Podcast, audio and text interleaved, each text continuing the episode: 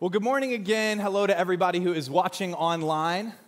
If we have not met, my name is Brian, and I'm one of the pastors here. And uh, you can grab your Bibles right now and turn with me to Ephesians chapter 6, verse 5. Ephesians chapter 6, verse 5. And we'll be there in just a moment. Um, we have been in this series studying through the book of Ephesians. And uh, over the past couple of weeks, we have really done a deep dive into God's heart for our relationships. And so, last uh, two weeks ago, uh, we learned about marriage. Last week, Pastor Dave and Barb taught about parenting. And man, I've just been so blessed by those teachings. Can we just give glory to God? It's been so amazing, those two teachings, and just so blessed by our church. Today, I have the privilege of talking about uh, another relationship that affects almost all of us in this room, and that is our relationship with work, our relationship to our jobs, to our purpose, to our careers. I was looking it up and I discovered that each and every one of us, uh, on average, will spend 90 to 100,000 hours during our life working.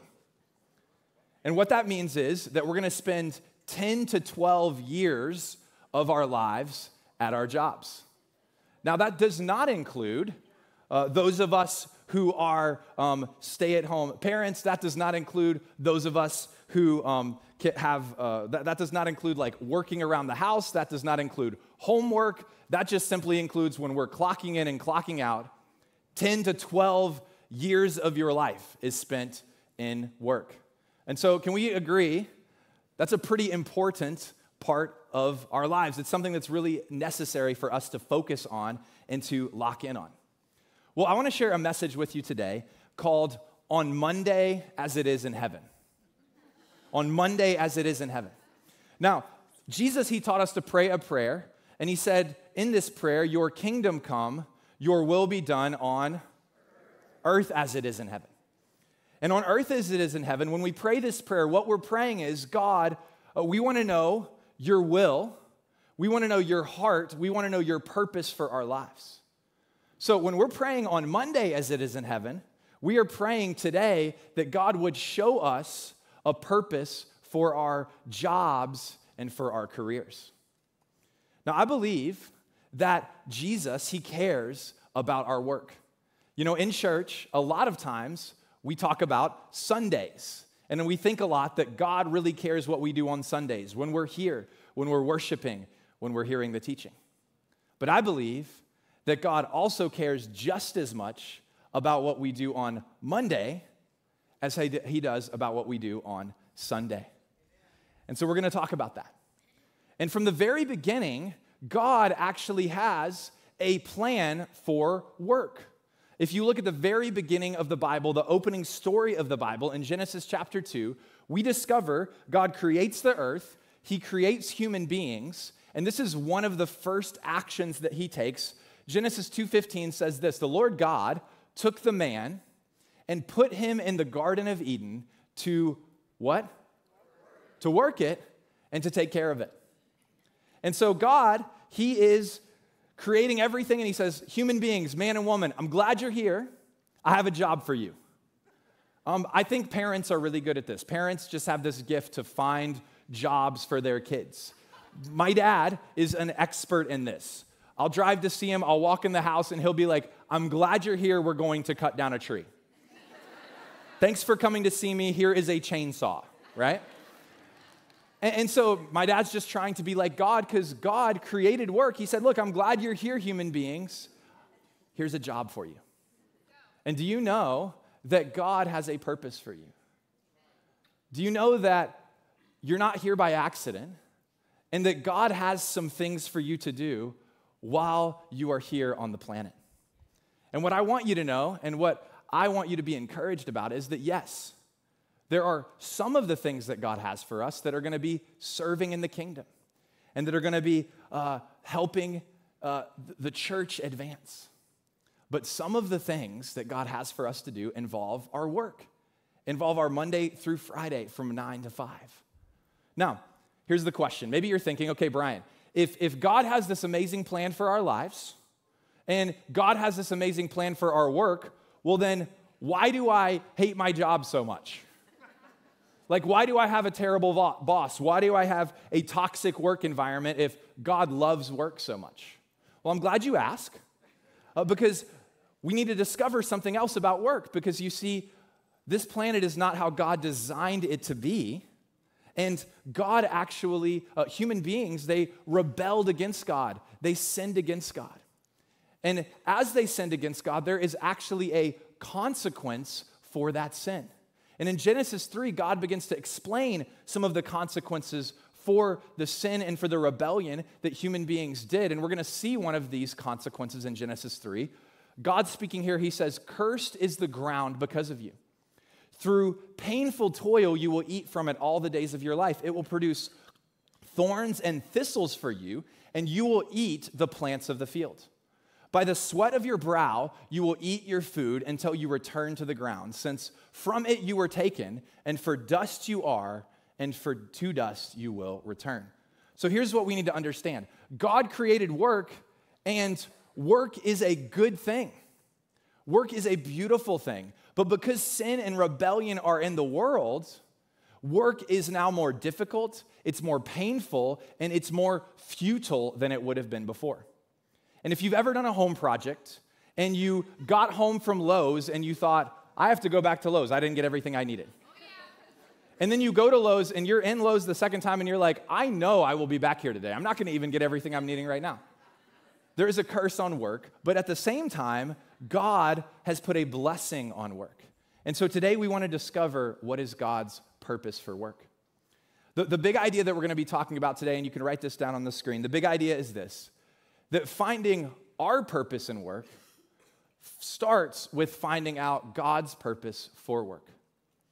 You know, maybe there are some of us here that would say, Brian, you know, I still don't know what I want to do with my life when I grow up. Maybe you love your job. Maybe you have a dead end job. Maybe you're still trying to figure out what your career is going to look like. Maybe you're not in the marketplace but you're a stay at home parent, a, a stay at home mom, or stepmom, or foster parent. And by the way, we believe like a stay at home parent, that's a job, right? That is, that is amazing work. And God has purpose for your work, wherever you work. And we're going to discover that purpose today. Here's the outline for today. It's really two points. The first thing is we're going to discover who we work for. Who do we work for? And then, secondly, we're going to look at what God wants to do in our work. And so we're going to discover who we work for in Ephesians chapter 6. And you can look with me on the screen. Here's what it's, or excuse me, in your Bibles. Uh, you turn to Ephesians chapter 6, and uh, here's what it says. Remember, in the context, Paul is saying, okay, I'm talking to husbands and wives about their marriages. I'm talking to children and parents about that relationship. And now here is this third relationship that he discusses. And he says this Slaves, Obey your earthly masters with respect and fear, and with sincerity of heart, just as you would obey Christ. Obey them not only to win their favor when their eye is on you, but as slaves of Christ, doing the will of God from your heart. Serve wholeheartedly as if you were serving the Lord, not people, because you know that the Lord will reward each one for whatever good they do whatever, whether they are slave or free. And masters, treat your slaves in the same way. Do not threaten them, since you know that he who is both their master and yours is in heaven, and there is no favoritism with him. Now, we're going to talk about the purpose of work, but first we need to talk about something else, because I'm sure you notice there are a couple of awkward, uncomfortable words that uh, rightfully so, we should feel a little uncomfortable about, and that is slave and master. And so let's talk about those words. We got to remember that the Apostle Paul is writing, and he's writing to a small church community in a giant Roman Empire. And so let's think about the Roman Empire. In the Roman Empire, there was a very clear social hierarchy. There were people who uh, were elite socially, and then there were people who were much lower in the social stratosphere. Now, the people who were elite, they were called Roman citizens. They were property owners. They were the ones who had all the wealth. And almost all of the Roman citizens who were property owners had slaves. And almost 20 to 30% of the population of the Roman Empire was made up of slaves.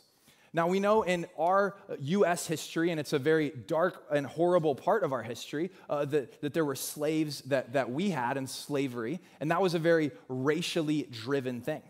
Now, in the Roman Empire, it was not so much of a racially driven thing. They were pretty much cool to let anybody be a slave or make anybody be a slave.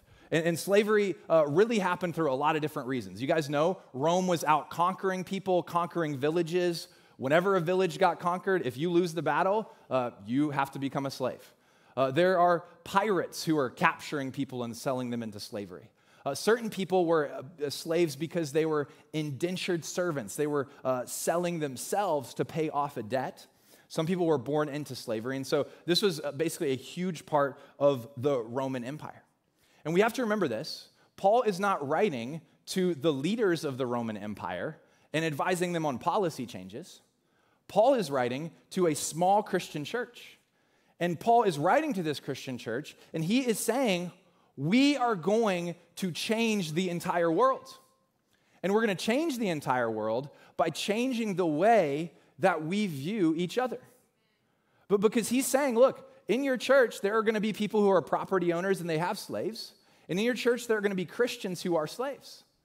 And what he does is he introduces this radical concept that no other people were practicing. And he was saying, listen, in the body of Christ, you don't view people based on the Roman social hierarchy. You view people based on the image of God. And he says it doesn't matter what you are out there. And here, God doesn't have any favoritism. And God views you as equal. And that mindset and that mentality began to spread throughout the Roman Empire, and it literally began to change the world. I think we uh, take for granted in our culture that we should view all people as equal. Um, we're not there yet as a culture. We're still working toward that. But that mindset, I think most people would agree with. Uh, that's because of Christian influence that has permeated throughout the world. That idea that we should treat all people as equal, that everyone is made in the image of God, like that's our idea as Christians. We get to own that one. We get to say, God taught us that one. That one's the one that we have. And, and so, of course, we recognize that as a country, we have a lot of baggage in our past and we have done very poorly in this. But we also must recognize that as a church, we are called to recognize that God does not look people look at people based on an outward appearance. And so we also should say every single person is made in the image of God. There, amen. We can cheer for that. Absolutely. There's even a, a beautiful book uh, in the New Testament called Philemon, and Philemon is or Paul is writing to a man named Philemon who was in fact a property owner. He had slaves, and he was writing about one of his slaves, and he says, "I command you, you're not to view him as a slave; you are to view him as a brother in Christ." And so it was a radical thing. But we can also look at this passage and we can find an application for ourselves because Paul is writing about a work relationship. And what he's explaining is that there are really two types of work relationships there are people who work for someone, and there are people who have people working for them. And so, because of that, we're going to look at that and we're going to discover what God wants to teach us. And remember, this is all under the banner of who do we work for? And so, first, Paul writes and he explains let's talk about people who work for someone. Uh, for us, we're going to call them employees. You know, all of us have probably been an employee at some point. Uh, most of us now have a boss. Even if you're high up in the org chart, you have a boss. And here's what Paul says He says, if you're working for someone, you should recognize that yes, you are working for them, but you should also remember and you should say that you are not just working for them, but you are called to actually work for a higher power. If you look in on the screen and you can write this down and practically apply it, employees, we work for someone far greater than our supervisors. And so we are called to work hard. And I want to challenge and encourage us. You know, I think that it is very easy to get by with 75%.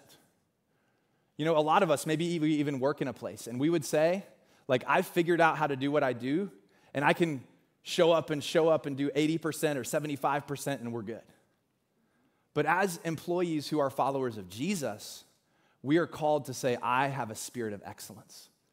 I'm gonna do everything that I do for the glory of God and for the good of God. And I'm not just working so that my boss will say, Hey, I wanna give you a promotion, or Hey, you got a good performance review. I'm actually working for someone higher than that. I'm working for Jesus Christ. Amen. Now, Paul also addresses those who are in a leadership role. And he says something really interesting. He says, God shows no favoritism. And so, listen, maybe there was a moment where, if there's leaders in this room, if there are bosses in this room, maybe there was a moment where someone came to you and said, You're not just a worker anymore, you're gonna have some people reporting to you. But listen, at that moment, God didn't look at you and say, Wow, you're different in my eyes now. Like, I'm, I'm way more impressed with you than I am before. God doesn't show any favoritism. And so we are called as well not to show favoritism. But we are called to say, listen, if I'm having people work for me, I'm called to serve them and I'm called to love them. And I wrote it like this if you guys want to write this down that leaders, we have a boss who is not impressed with the company org chart. And so we should love well. You know, you and I, if we are leaders, our example is Christ, who was in the ultimate position of authority, and yet he stepped down and he operated as a servant. And so that's how we should do in our leadership organizations as well. Now, we've learned who we work for. Now let's take a moment and let's ask the question what does God want to do through our work? You know, right now I am a pastor and I love what I do. And, and I really feel like I'm called to do it. I feel like I have a sense of purpose in it. And I think it's easy for someone if they're in a job where they love what they do and they're excited to come to work every day. It's easy to feel like, yes, I know what I'm working for. But, but I believe that for all of us, God wants to teach us some things. Um, I was thinking about a time when I wasn't a pastor and I had a job that was maybe a little less than ideal. Have you ever had a job like that? A weird job, a random job, something that's a little off? So, uh, one of my first jobs, I was a valet. I wasn't in the ballet, I didn't dance. I was, in, I was a valet, I parked cars. And I remember one night I was in uptown Charlotte and I was standing in front of a really expensive steakhouse. And a BMW, an orange BMW, pulled up. And just to let you guys know, I've always been more in the Honda Civic tax bracket. And so I was excited to drive this car, and I got in the car and I pulled around the block and I parked it in a um, parking garage. Now, here's a really important thing that you need to know for this story. Um, if uh, a lot of times in expensive cars, if they are stick shifts or if they're manual, the reverse is right next to first gear. And if you're not familiar with the car, it's hard to know sometimes whether you're in reverse or first gear. So I parked the car, and uh, the gentleman went in and ate his meal, and then he came back, he handed me the ticket, I got the keys, and I ran to get the car. And I got in the car, and I turned it on, and I was like, I'm not 100% confident whether I'm in first gear or in reverse. By the way, in case you don't know, like that's really important because they, they, they go in opposite directions. and so I eased off the clutch and I eased, for, I eased on the gas, and the car moved forward towards the concrete wall. And so I turned off the car, I got out, and I looked, and it was like there was a foot between the BMW and the concrete wall. And so I got back in and I tried to get it in reverse again, and I eased off and it went forward. And then I got out and there was six inches between the, the concrete wall. And then I did it again and I still couldn't get it in reverse. And I got out and looked, and I tell you, you could not put a piece of paper in between the car and the wall. And honestly, I made a bad decision at this time because I just decided to myself, I can't go back to this man walking empty handed with no car. Like, I just have to pray and ask the Lord to get this car in reverse. And I did. I sat there, I prayed, and I said, Dear God, please. and I'm here to tell you today God is real, He's powerful, He works in mysterious ways. It would have been a better story if I had just slammed into the concrete wall with the BMW, but I'm so thankful I didn't, and it got in reverse. God never knew about it. Maybe he's sitting in here today, you never know. But when you're in a job that's maybe not your career, that's maybe not your dream job, and you're just sort of clocking in, clocking out, paying the bills. Um, how do you find purpose in that? What is God's purpose in that? Well, with, with the rest of our time today, I, I want to share with us uh, seven things from Scripture that God gives us as things that He wants to do through our jobs. And I promise you, we're going to move quickly through these seven things, and I believe they're going to be practical and they're going to be helpful for us. And I want to encourage you uh, you don't have to go home and try to memorize all seven things, try to apply all seven things right now, but maybe look and pray and say, God, what is one thing that you want to show me today through this? So, what does God want to do in our work? Well, the first thing that God wants to do for our work is this that our work provides for our families. Our work provides for our families, and scripturally, this is a theme. God provides us work so that we in turn can provide for our families. In 1 Timothy, Paul writes to Timothy, and he says, The man who does not provide for his family is denied the faith and is worse than an unbeliever. And so it's very important that we take a responsibility seriously to provide for our family. But, but I put this first and I explain this as the first principle of work, and, and this is why. Um, as I've worked with college students, as I've worked with young adults over the years, um, one of the things that I have discovered is that a lot of times there is a heavy pressure on them to go out and do something great and do something amazing with their lives. And it's like, man, if, if you're gonna live, if you're gonna be uh, in this world right now, you gotta change the world. Don't just have a job, have, have some calling that's gonna change the world. Build wealth, build a brand, become an influencer. And there's this heavy pressure for people to say, I can't just clock in and clock out. I have to do something spectacular with my life. And man, I hope God uses many of us to do great things for his kingdom. But I think that that pressure to say, I have to do something great is a very overwhelming pressure.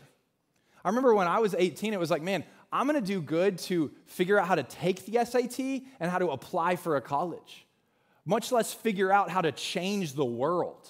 I don't know how to change the world. And listen, God may call some of us to do that, but He has called all of us to work to provide for our families. And there's a really beautiful story. Paul is writing to uh, the, the church at Thessalonica and he's explaining to them that Jesus is coming back soon. Now, think to yourself if you knew, you know, Jesus is coming back soon, and as a church, we live in expectation of that. But if Jesus is coming back soon, what advice would you give? What is something that you think I should definitely do this if Jesus is coming back soon? Well, what I think is that actually, Paul gives some advice that maybe we wouldn't think would be good advice, and it's on the screen. 1 Thessalonians 4, he says this Make it your ambition to lead a quiet life. You should mind your own business and work with your hands, just as we told you to do, so that your daily life may win the respect of outsiders, and so that you will not be dependent on anyone. So we're living and we're saying, I'm, I'm excited for Christ to return. I'm living in expectation that he's going to come back.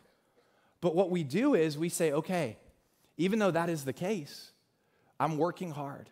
I'm providing for my family. And when I'm doing that, I am actually creating a life that is respectable and honorable to the world, and it's going to open a door for me to tell them about Jesus. So we work to provide for our families.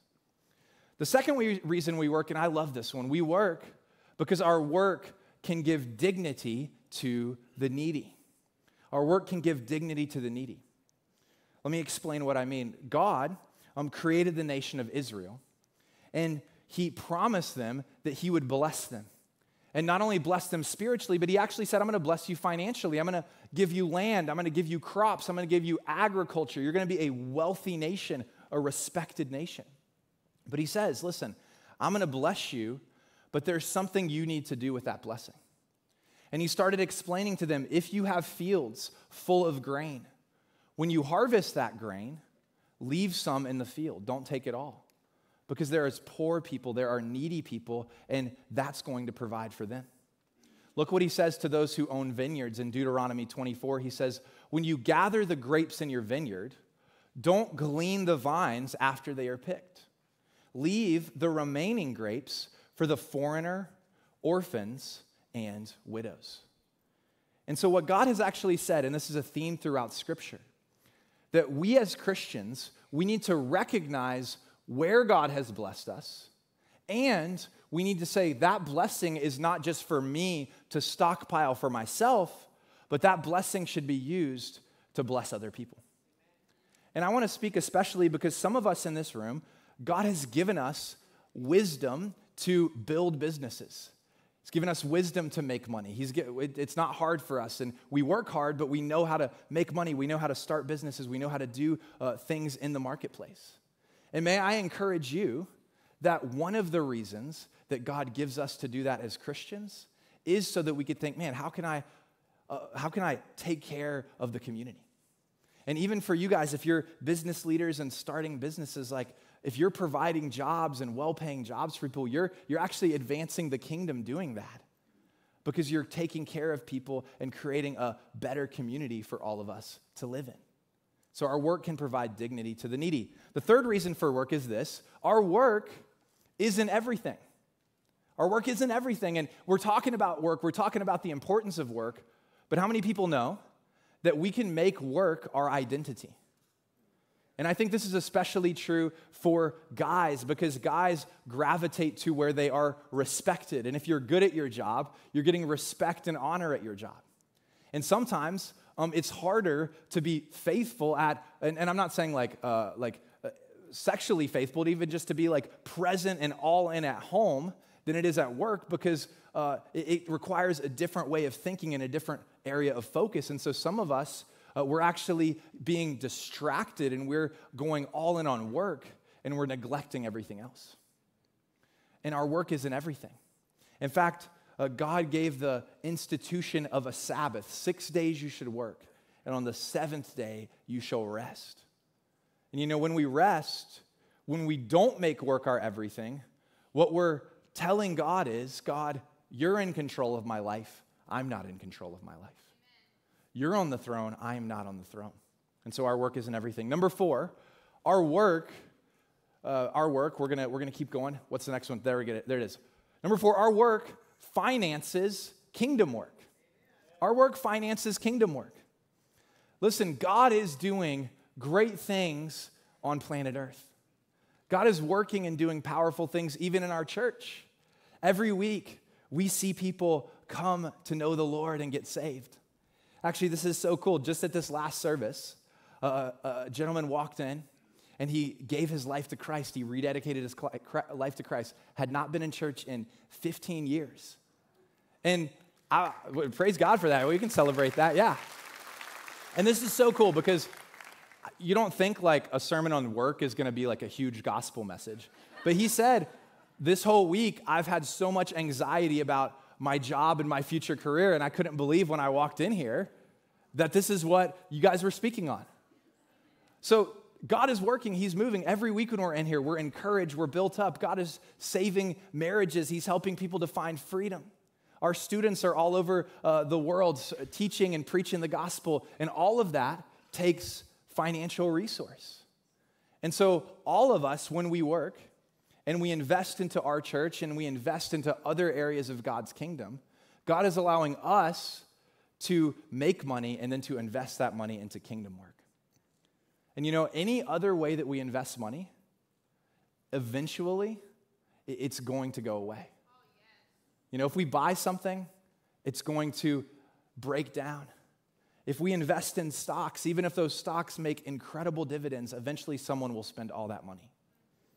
But when we invest in kingdom money, when we invest in kingdom work, man, that is an eternal investment. Our work invests in kingdom work.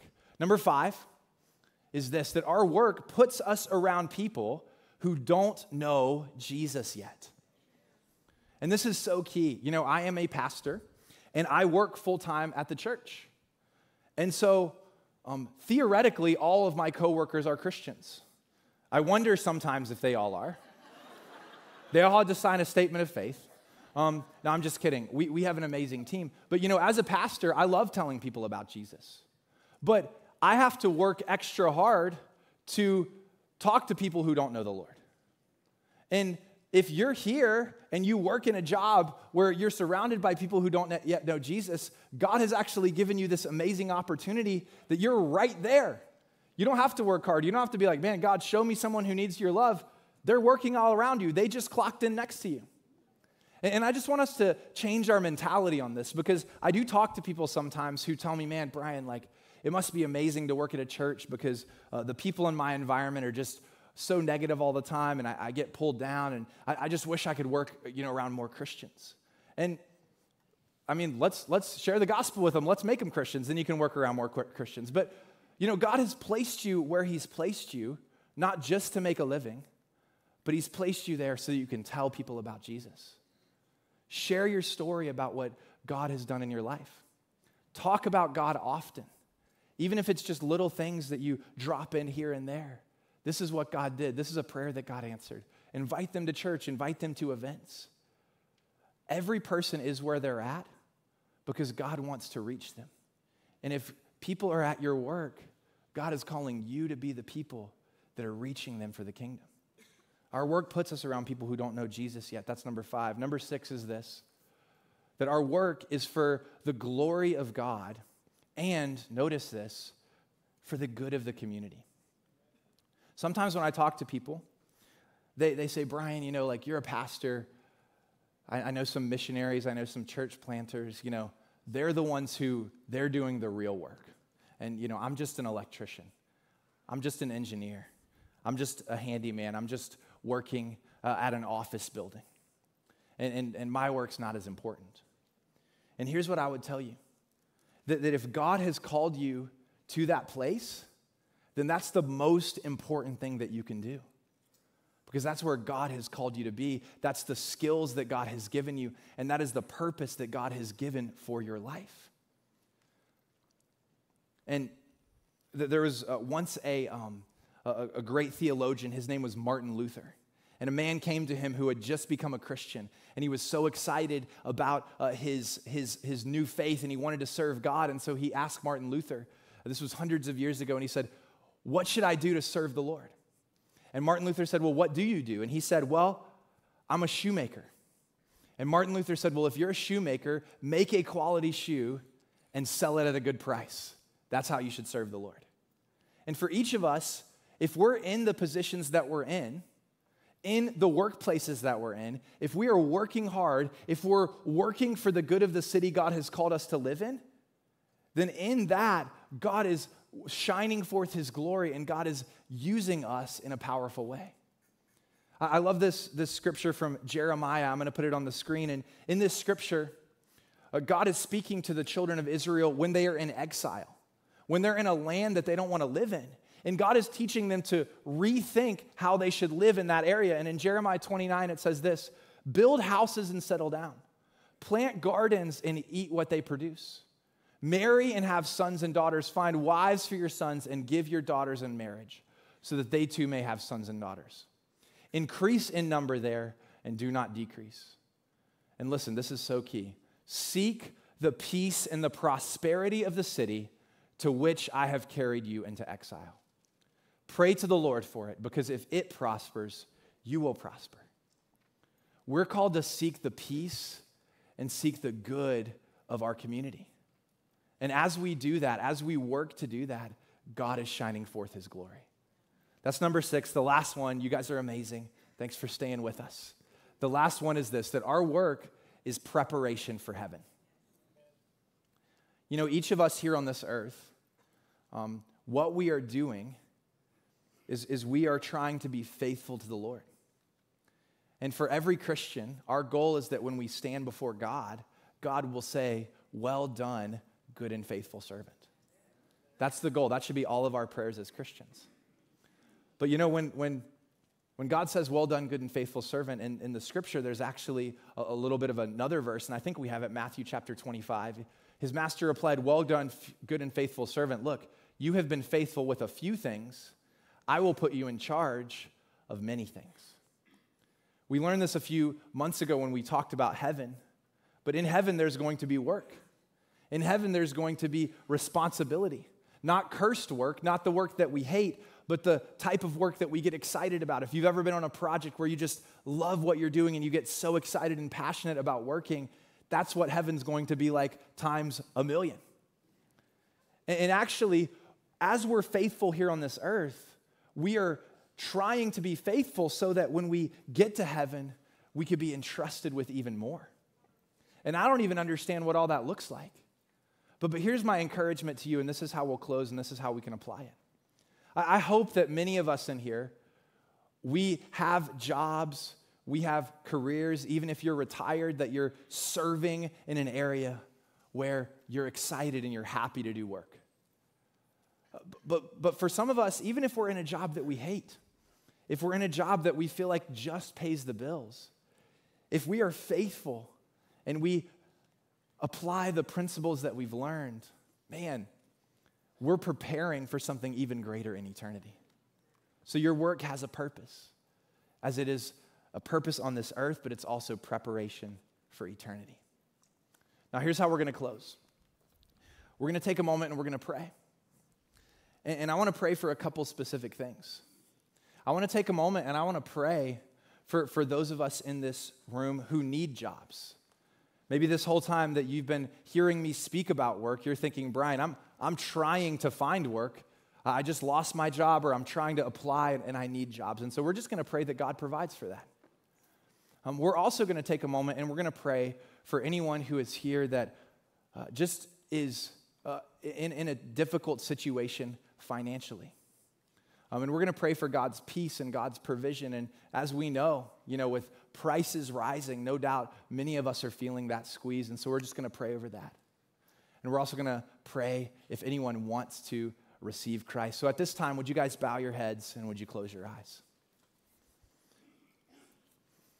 If there is anybody in this room right now um, that is looking for a job and that needs a job, that needs God to provide, every head's bowed, every eye's closed. We're in a, a moment of quiet right now.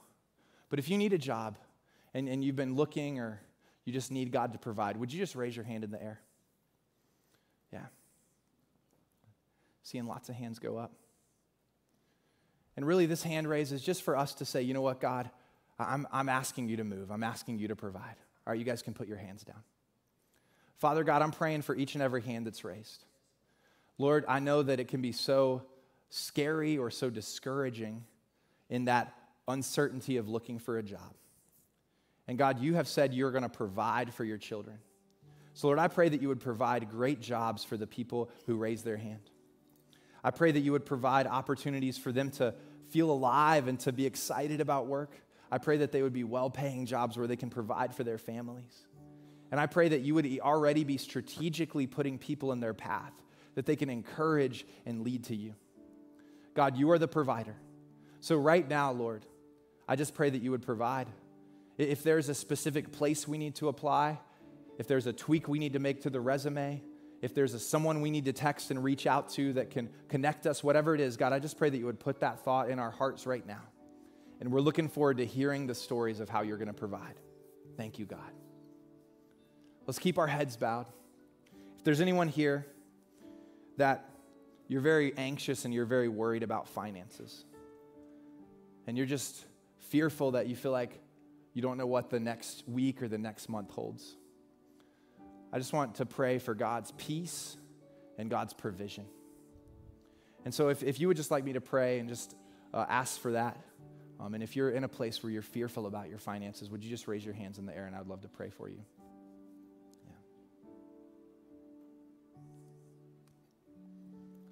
Okay. Thank you. You guys can put your hands down. God, for those who are have walked in and here in fear, Lord, I pray that right now uh, we would put our trust in you. God, I pray that we would remember that we don't provide for ourselves based on our brilliance or our wisdom, but you provide for us because you are our good Father. God, I pray if there are people who raise their hands that need to make a change in their finances, whether it's with budgeting or, or spending or whatever it is, God, I pray that you would give them the wisdom and the discipline to make that change. If there's something that we could do to help, I pray that you would help us to do that. And God, I pray for those that are working hard, they're trying their best, and they just need a miracle. Lord, we believe that you're a God of miracles, so miraculously provide for your people. Thank you, God. Now, one more thing. If you're here and you don't have a relationship with Jesus, maybe you've never begun a relationship with Jesus, or maybe for the first time you want to start a relationship with Christ. Maybe you walked away and you need to, to come back to God. I just want to take a moment and pray for you.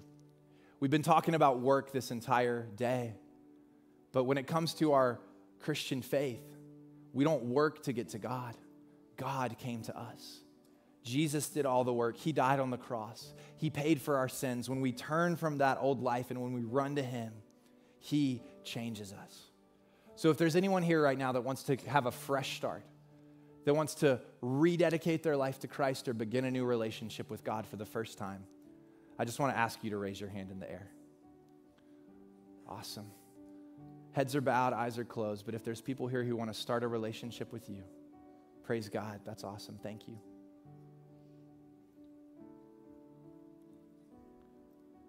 Thank you, God. Awesome. Thank you, sir. Anyone in the balcony? For those who raised your hand, please pray this prayer in your heart. Just pray to God and say, Dear God, thank you for loving me. I know that I have walked away from you, but thank you for dying on the cross for me. May I turn from my old life. May I run towards you.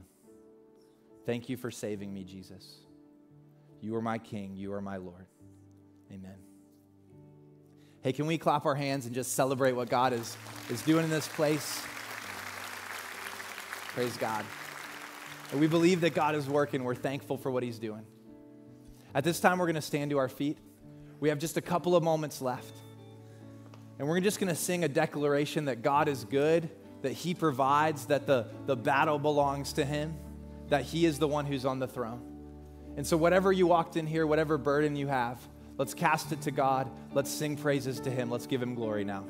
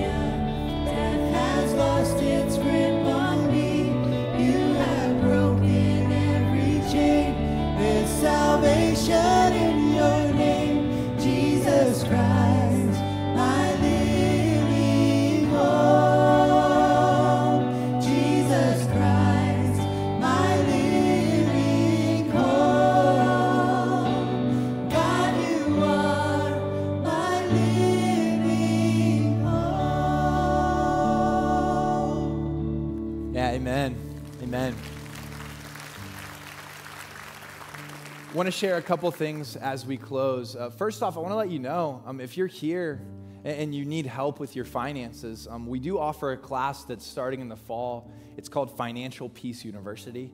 It's an excellent class that's going to give you practical tools about budgeting and saving, and it's an excellent class. My wife and I have taken it, and uh, we've applied those principles, and it's helped us greatly. And so, if that's you, it's uh, I, I do believe there's a small cost to it, but check that out. That's a really, really powerful thing a few more things. We're going to have a prayer team down front. If you have prayer needs for any reason, please come down. If you raised your hand to either begin a relationship or restart that relationship with Christ, I really want to encourage you. We'd love to have you come down. I want to meet you. I want to encourage you, and really, we really want to help you take those next steps in following Christ. Um, as you go, we have offering boxes throughout the back, and you can also uh, give online to God's work, and super grateful for that generosity. And if you're new, if this is your first time here, we're so glad that you're here. And out in our commons area, there's a center ring called New to Calvary. And somebody there would love to greet you and let you know all about our church. Man, thank you guys so much for leaning in, staying focused during this teaching. I'm grateful for you guys, grateful for what God's doing at our church. Hope you have a beautiful week, and we'll see you next time.